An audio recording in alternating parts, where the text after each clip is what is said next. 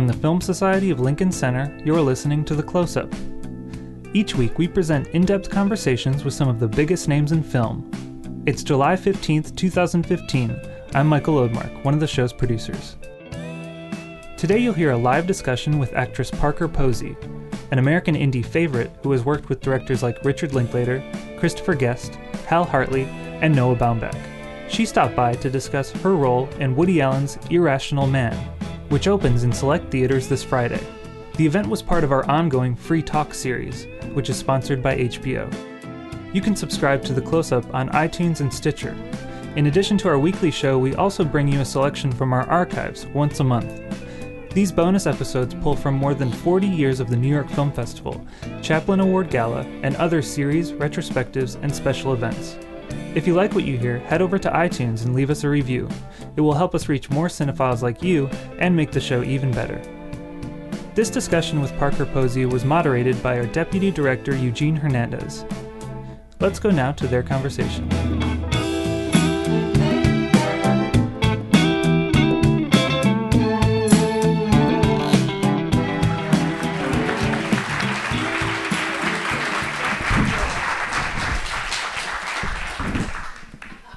Welcome, Parker. Thanks for having me. So glad to have you. I love you. It over here at the new Lincoln Center. Thank it's you. Great. Thanks for being here. Thanks for doing this. We yeah. really appreciate it. Um, gentleman here was here at three thirty this afternoon to see you. Really? Wow. I'm so glad you're here. You're blonde right now, and I'm saying that because this uh, this event will also be podcast, and people will be listening to our conversation. And they won't uh, know who and I they am. Won't. They won't. May, they may not recognize so your voice. Great. Your voice sounds so different glad. Now that you're. They'll be. Have confused. You been blonde before? Um, no, I haven't. And um, a dear friend of mine designed uh, my dress when I went to Cannes, and I wanted to do something special. And because um, it's Cannes is a big deal, you know, and it's the ultimate and. Cinema, yeah. You know, it's the fantasy thing, and I wanted to feel uh, like like Woody Allen as well. So I wanted to, well, not feel like Woody Allen, but to kind of be in his world and yeah. be behind him as one of his ladies in the movie.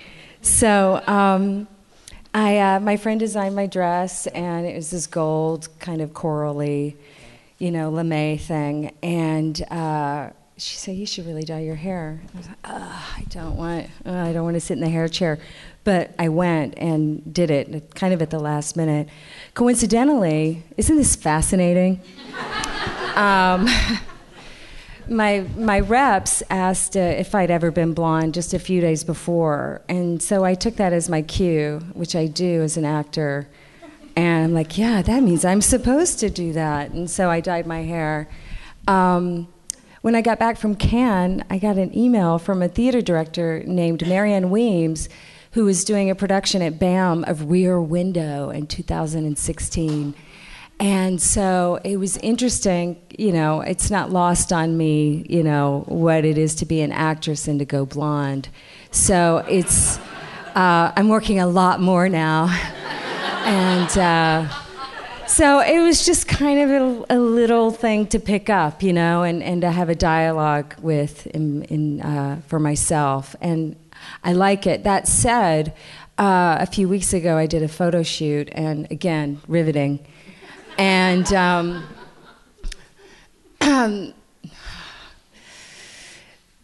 the stylist, uh, my regular colorist, this is not what we want to talk see, about, is no, it? No, I want to see where this is going to go. My regular colorist uh, was, uh, they're closed on Mondays, and so the stylist said, uh, this this woman, Kara, she's amazing, you'll go in, she's fantastic, they're really gifted at color. I'm like, great, well, I've got a lot coming up, so just like touch up the roots, and I wanted to show up, you know, and make an effort, you know. So I wanted to have that clean blonde look again. Oh, whatever, it's so boring. See what happens when you I didn't know where just you were talk about take it here. It. I okay, I, I have somewhere to take it. Okay, go ahead. Um, I, uh, I, I'm in the chair, and she's like, "This is looking great. I'm going to put another gloss on," and which is a toner, which does something that like it takes the color right and turns it blonde.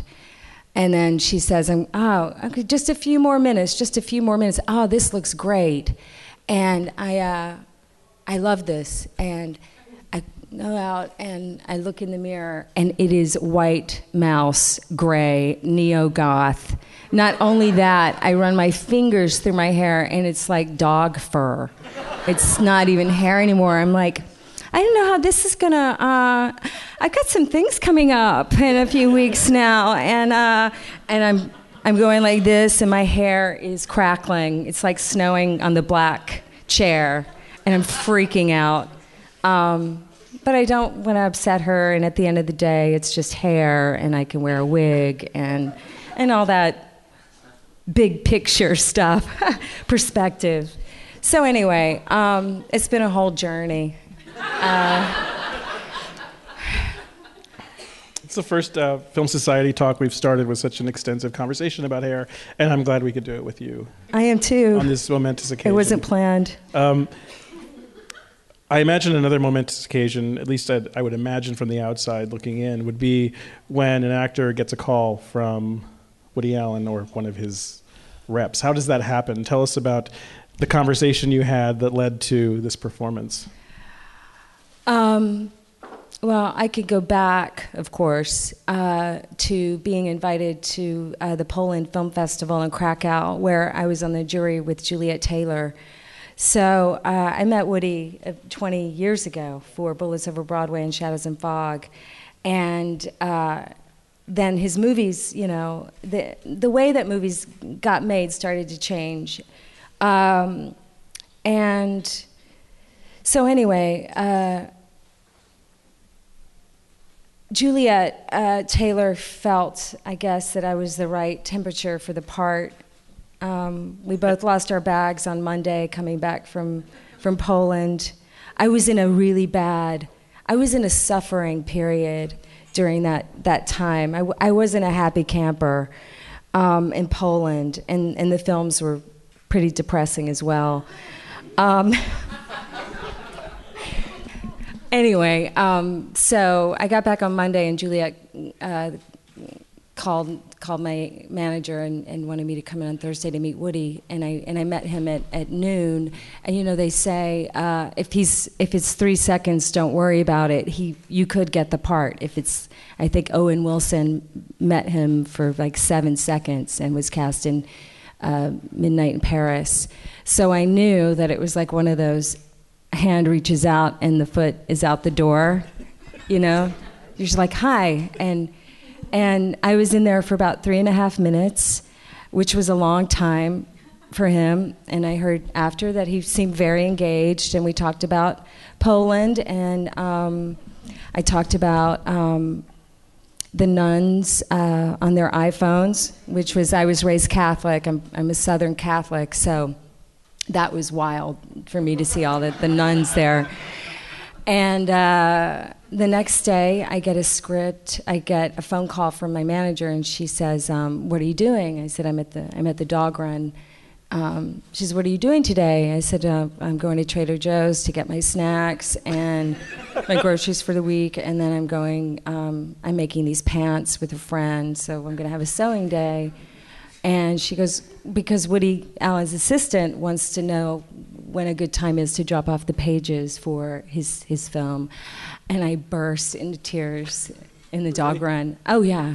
I burst into tears. In the dog run. In the dog run. A friend drove by in a cab. It's like, hi, Parker. I was, and I was crying. And then he got, he was like, you looked great in the dog run. He thought probably I was laughing hysterically, but I was crying.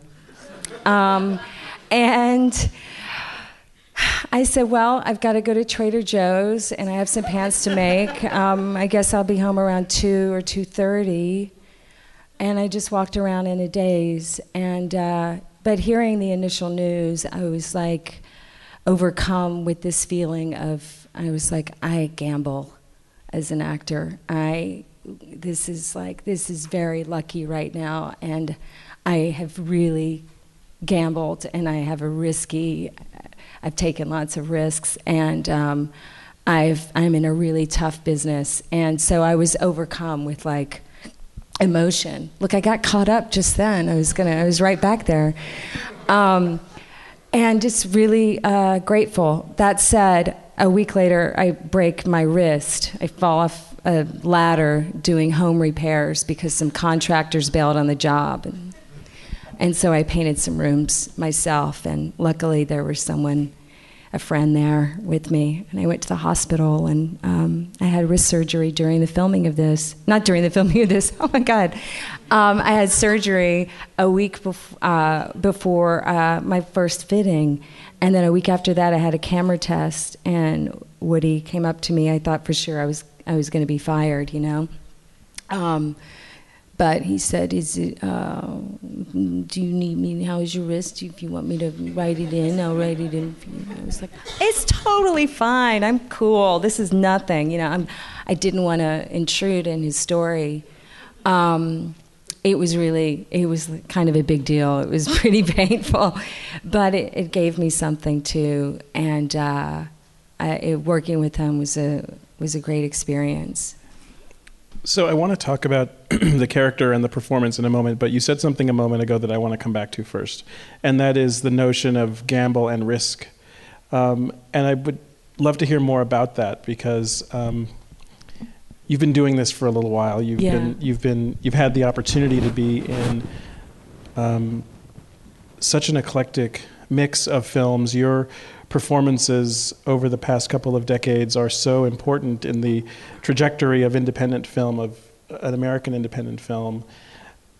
What did you mean a moment ago when you were talking about gamble and risk? Because uh, I'm curious to see how that, how you think about that now in relation to your career. I just feel like we're in a time of genre filmmaking, and there's so few stories being produced about um, that are human. So I suffer with the loss of that and feel kind of out of place. Um, even though I've I've continued to work, I think as as an artist, you're always going to be yearning and wanting and never satisfied and never good, and the job is your last and all that. So um, I'm never really satisfied or feel like um, I've really achieved something. How have you held on to that um, passion? And insecurity, my dignity, um, through my friends, yeah, and just uh, I think living in New York helps me a lot. Does and it? yeah, yeah, I, uh, you know, I feel connected to the city and to my friends here, and these are struggling times for artists, and um, yeah, I'm, I, I love it here and continue to live here, obviously. Tell us um, about, well, if we could go back a little bit, and again, we'll get we'll get to this role, but I know there are um, folks here who are um, creative folks, artists, performers. Um, how did you, tell us about when you made the move to the city. Um, you grew up upstate New York, am I right about that? No, I'm you grew up the in the South. South, sorry, you grew up yeah, in the South. I'm from Louisiana. But you went to college in I, Yeah, I went upstate. to SUNY Purchase. Um, And uh, it was a really tough conservatory program school, and I was there for four years. I was on probation for three. I kept my probation letters in the freezer um, for whatever reason. Um, and I, yeah, I didn't like to rehearse. I was not good at uh, rehearsing with the other actors. And I kind of wanted to wing it. Um, So, uh, I, but I had some incredible teachers, and uh, I play a teacher in, in, in this movie, which I, I loved playing uh, a teacher, because they've uh, I've had some good ones. Did I answer your question? Yes, and what I wanted to ask you to follow up on is um, tell us about making the transition from, so you went to Purchase, as you mentioned. Oh yeah, I got a soap my senior year in college. Um, April Fool's Day, I was cast on, uh, As the World Turns. And uh, they needed someone uh, short enough to work with, with the actor Paul, um, who'd been on the soap for years, since he was like a kid. And uh, I had to start, uh, and someone who complimented him. And that was on a Monday, April Fool's Day. And on Wednesday, I started work. Uh, so I I happily left college to uh, to get a job. And uh, I lived in one of the actors' apartments named Steve. uh, on eightieth in Amsterdam, and then I moved into uh, an apartment in, in Chelsea that I lived in for thirteen years. Wow. And then when I go to Cannes, um, the the P R woman, uh, Tamara, her sister was Holly Chant. She was my first landlord and, and a legal sublet. Yeah. So it's a small world. So in a moment, I want to go back to a little bit of your more formative years as a creative person, as an actress, but I want to get to this role because you mentioned being a teacher, playing a teacher. Tell us about, so you get these pages from Woody Allen. We'll go back to your story. Okay, I got pages. twenty pages of the script. Yes. I had no idea what else was going on in the movie. I didn't know what tone it was. I read it. It sounds like he wrote it the night before. I'm like, this sounds like me. There are Catholic jokes in there. There's like, this is, this is amazing. Um, I can't believe this. Wow. Uh, and then I go to uh, Newport uh, and Providence. Uh, I meet with Joaquin on Sunday. This was after the, the a week after the camera test. He knows what's going on in the script. Uh, he and Emma know. I don't. Um, and uh, I show up on uh, for work on the first day. We we go over our scenes together and talk about them. Uh, I wish you had seen the movie because then I could kind of you to have, you know, you know what I was talking about. Give us a thumbnail sketch of just. But there's something the in it, and you can you can tell in the in the movie he's, uh, you know, it's lots of water around and drowning, and um, I I didn't know if it was a light movie or a heavy movie, but I became aware quickly that it was a deep. It was one of Woody Allen's deep movies, which I love. I love uh, Interiors. Like every every actor, uh, actress in that movie, I, I relate to. So uh, I was um, I was thrown into the water quickly. In uh, the letter that he wrote me was like, "This her name is Rita Richards. She's flirtatious. She's a teacher. She's kind of tired of it. Uh, she wishes she." could go away, um, and then I. She's in an unhappy marriage, and and then I showed up on set, and it was like a whole other temperature that I I didn't anticipate. And he s- came up to me, and she's a lonely woman. It's a very lonely woman. I was like, oh, okay, okay, and uh, after.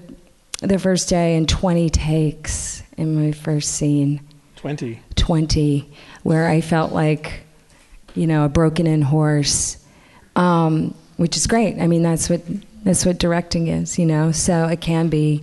Um, I started to feel, you know, the temperature, and uh, he works very quickly. Mm-hmm. So he and he expects everything to be to be there because I guess it's been there before magically in one take, you know, and. Um, And he doesn't do A D R. He does no looping.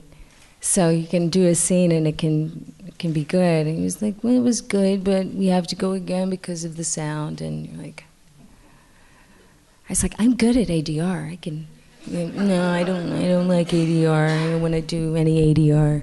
You're like, okay. I felt like an athlete, you know. It's like the pressure and the energy and then... Um, And it was, it, you know, I thought I was going to be fired, and it's it, it's that, you know, it's kind of, and he's, I thought a lot about jazz with him, and he's like really a, a musician who does movies as a hobby. You know, I think that's how he, he can kind of look at himself, like it's, uh, so it was very jazzy, like yeah. This is just light, and we're just having, and people are talking to each other, like you talk to each other in real life, and that's what, you're like, oh yeah, right, I'm not going to think about this too much. So in those moments, are you are you dwelling on yourself and how you're interpreting all the stimuli you're picking up, or are you trying to relate to the actors and trying to find a way in reference or in re- reflecting off of them? Like, how are you building that character so that you can keep going through the role? It's just trust, you know, and that was like th- the best thing to, about working with him is that you, you, you trust everything. And um, Yeah, it was it was great, and we moved very quickly. And he's really funny, and um, he likes to, you know, be out at a certain time so he can have dinner. And it's, you know, kind of seamless. You know, his team has been working with him forever, so it's it's very professional. And and he he wants uh, the actors to have their space to create their their world. And Joaquin was. is so gifted and so artistic and, and uh, in his own waters that it was great to, to be to to match him and to, to, to, to act with him. And Emma has a whole other energy, and I loved working with her too. Are there, not being an actor, but talking to actors once in a while, I always wonder whether there are a specific number of styles of directing, or is it, is there, are there as many styles of directing as there are directors? You've worked with so many different types of directors, and I imagine yeah. of directors with so many different approaches to how they interact with the performer, the yeah, actor. Yeah, the best ones are really relaxed, and um, you have an enormous respect for them, you know, and love for them, and uh, for their story in the world that you're the, the fingertips of, you know. Um, but they do. Some directors like to control. Um, some are uh, kind of inhabit the movie. When I did Superman Returns with um, Bryan Singer, I was like, he's very absorbed in, in in both Superman and Lex Luthor, you know, and he was going through stuff, and he was very emotional um, and great. And they're on set to, you know, to direct, and sometimes we did, you know, just a few takes, and the scene was over in less than ten minutes, and sometimes not. But there's that that was also a movie that was, you know, really big budget, so that pressure comes into it too. Um, I love working with uh, directors, you know, real directors. It's really fun. But they do have a different process. Um, but you you acclimate to that, and you you communicate with them in uh, in unconscious and conscious ways. I'd love to ask you. In Woody's movie, I felt like you're just like the wardrobe designer, Susie Benzinger. She, uh, when we were doing our wardrobe, and I got shoes from different places, and I brought some stuff myself. She's like, make sure you're the, you know, you're the character during the camera test, which was hard for me to do. I was like, hi, you know, like excited to be there. But when I when I walked in on the on the soundstage, it's very somber, and I got a little taste of what the movie, what the temperature of the movie was like, um, and uh, you know, was the character immediately, um, or was at least on, on my way to being. Some directors like to talk, like to go over the script and go over every little line, and and want your opinion on what it means subtextually, or any stories you might want to add. Or I've worked mainly with directors who've left me alone. So how has how do you then see your the way you act, the way you perform, or your role as an actress having changed over time? You said you still have the same insecurities about the work, but do you see that your own way of interacting with a director or interacting with material has changed, evolved? I feel like I've, I know so much. Like, uh, I, I, I'll work with directors who haven't had the experience of being on sets as much as I have. So I know, um, I, I feel like in a way I teach, you know, if it's an independent movie, I can kind of show the crew how it's, not how it's done, but kind of relax things, or um, create a vibe. It really is about a vibe. I'm, I'm taking away, you, you were talking about the temperature of a movie and now the vibe of a movie, mm. which seems to be the, the kinds of the tones that kind of, the, the tones are what influence you, or, or you're yeah, drawn to. Yeah, or what instrument am I, you know, in this, especially with Woody Allen, um, what, what, what kind of energy, what kind of instrument. Um, So I felt like a bass. A bass. Yeah. You guys, this is totally boring for you. That's my friend Johanna over there. um, we're going to get to questions from the audience in just a moment. I think we have microphones. Who? Where are our microphones? I just want to spot. Um, people are, are sh- there, there, there we go. So get ready. Um, transition question to the audience. I was thinking a lot about... Um, my previous job, a company called IndieWire. It's almost twenty years old next year. Um, twenty years ago, filmmaking in this country was very specific to filmmaking in the city. Um, the kinds of movies that were being made in New York were defining American uh, filmmaking. Um, independ- American independent filmmaking was, was a very specific, uh, of a very specific moment, and also... Um, supported in a certain way that enabled so many amazing artists, performers, writers, directors to not only kind of coalesce and and work together, but also make a mark that is still being felt. And to feel we had a community. You felt um, that? Yeah, yeah. But then it got co-opted by the studio system, and this is this is America. So, and now we have movies that are bigger, that are more genre, because they're it's it's corporate.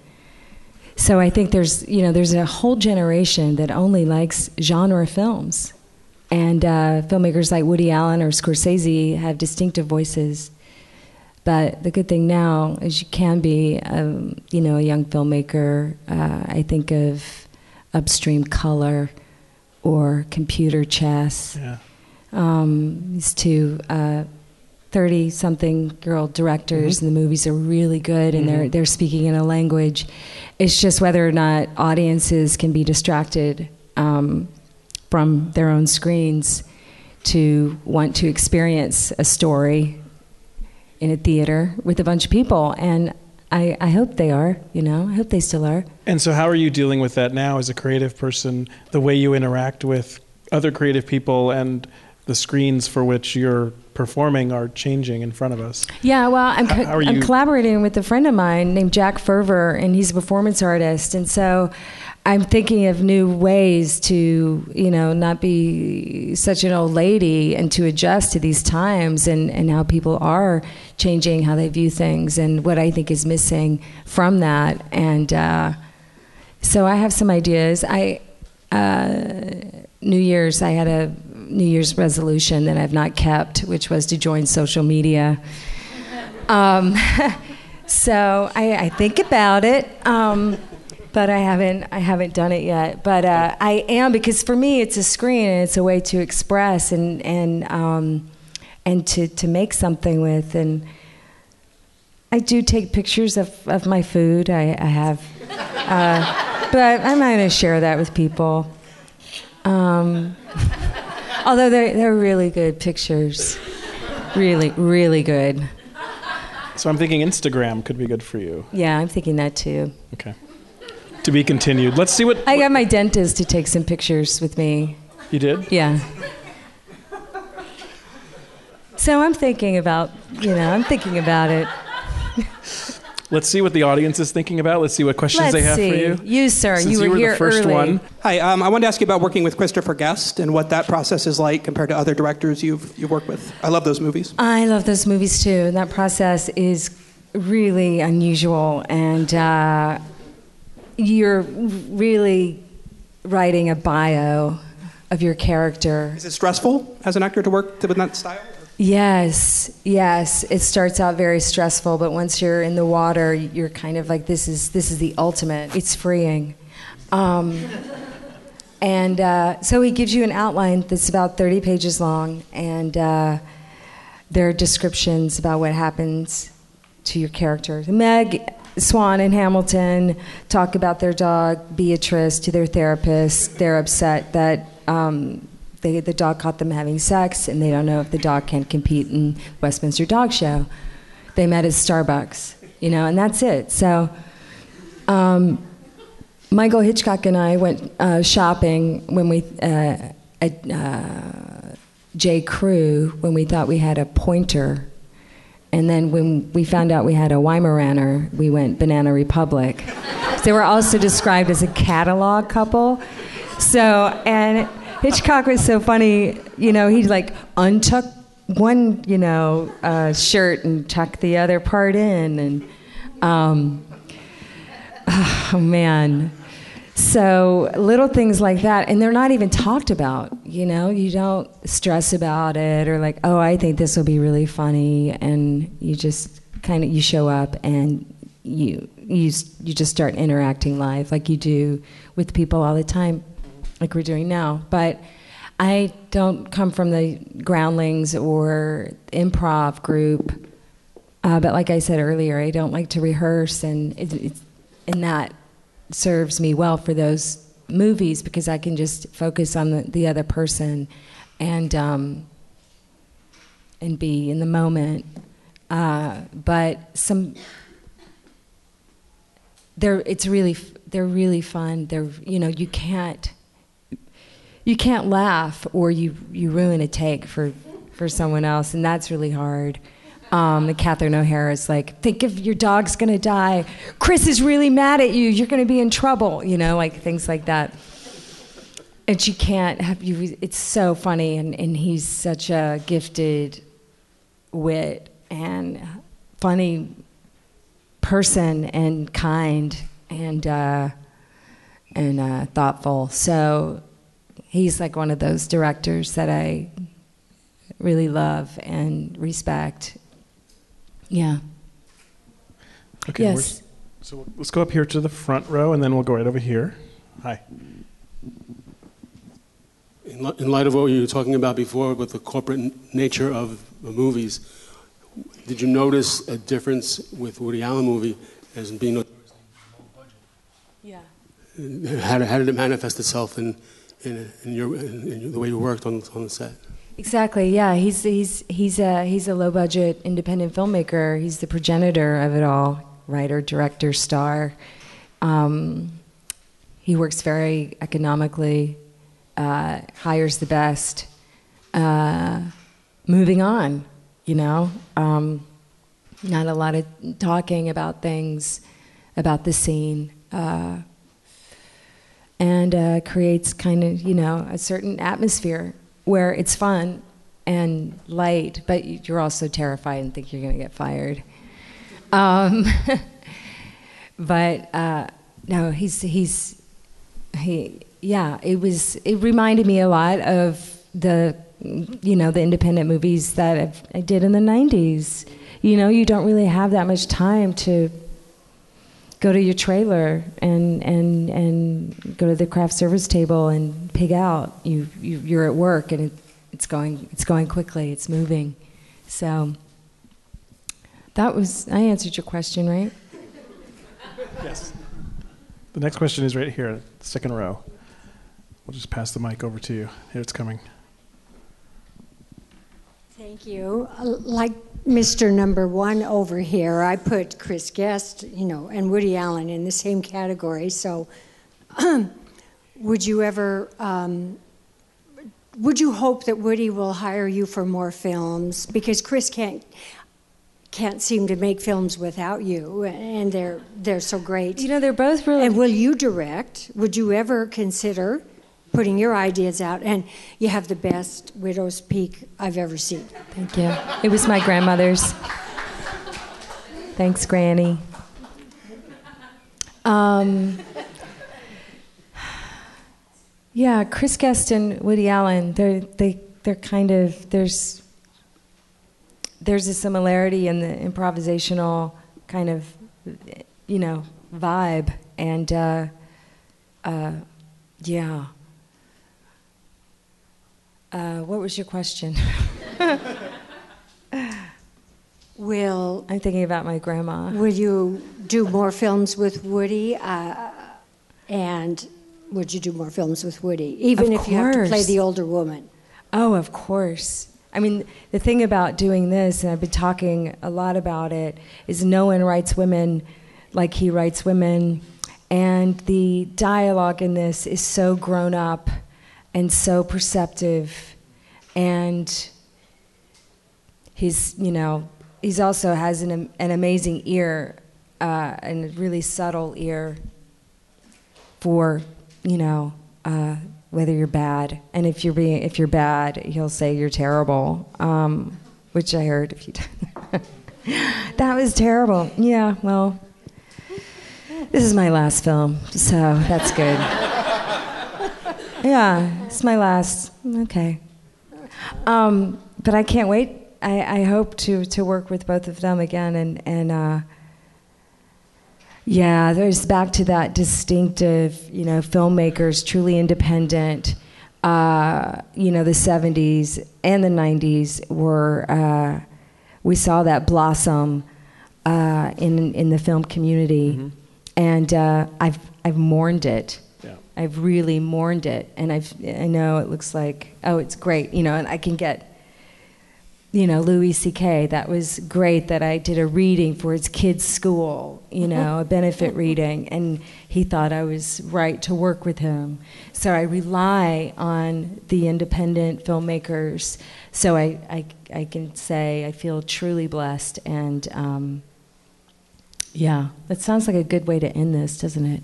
And the way we can end it is she asked you one other thing, which was, have you, had you ever thought about writing and directing? Is that something? Yeah, that I you... think about it all the time. And, and... Oh, yeah. I have all sorts of ideas that have not made their way into the reel yet. Um, but I think about that all the time. I'm, I, I have ideas about um, making little shorts on my phone. Um, social, social media. Could social media, you can call it that. that. Um, and uh, long form, uh, yeah, I do. I have some ideas that would be would sound too complicated now to start talking about them. Have you always been writing as you've been continuing to work in independent film? Have you have you had have you pursued yeah. that outlet uh, even if you haven't shared it? Yeah, a little bit. Um, I really miss a certain kind of acting style, and uh, I What's feel that? like the acting style now is so is is. I mean, in ten years, it's gonna. It's it's um. I'll I'll, I'll share with you a story of an actor that was out in L A doing um, T V, and uh, he said, "Yeah, I tried to pick something up and make it, you know, real." And the director was like, "No, no, no, don't do that." And he's like, "Just do nothing," and he did nothing. And then they came up to him. They were, "That was really powerful, man. It's powerful stuff." It's like. It's kind of withholding and um,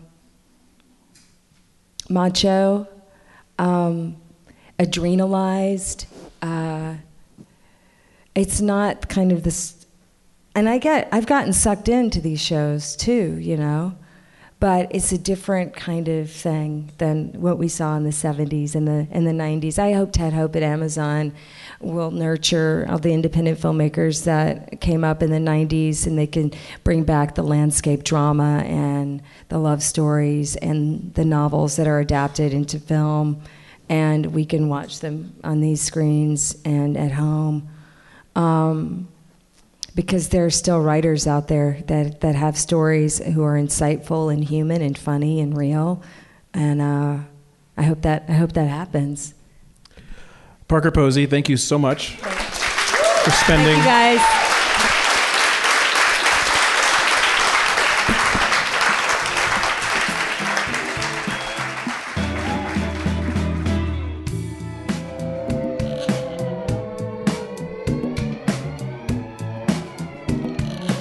The Close-Up from the Film Society of Lincoln Center is produced by Nick Kemp and Michael Odemark. Our opening music is by Steelism. You can subscribe to The Close-Up on iTunes and Stitcher. The Film Society of Lincoln Center is a nonprofit arts organization based in New York City, supported by individuals just like you. Founded in nineteen sixty-nine to celebrate American and international cinema, the Film Society presents year-round programming recognizing established and emerging filmmakers, supporting important new work, and enhancing awareness, accessibility, and understanding of the moving image. To learn more about what we do and support the Film Society by becoming a member, please visit filmlink dot com, F I L M L I N C dot com. The Film Society of Lincoln Center. Film lives here.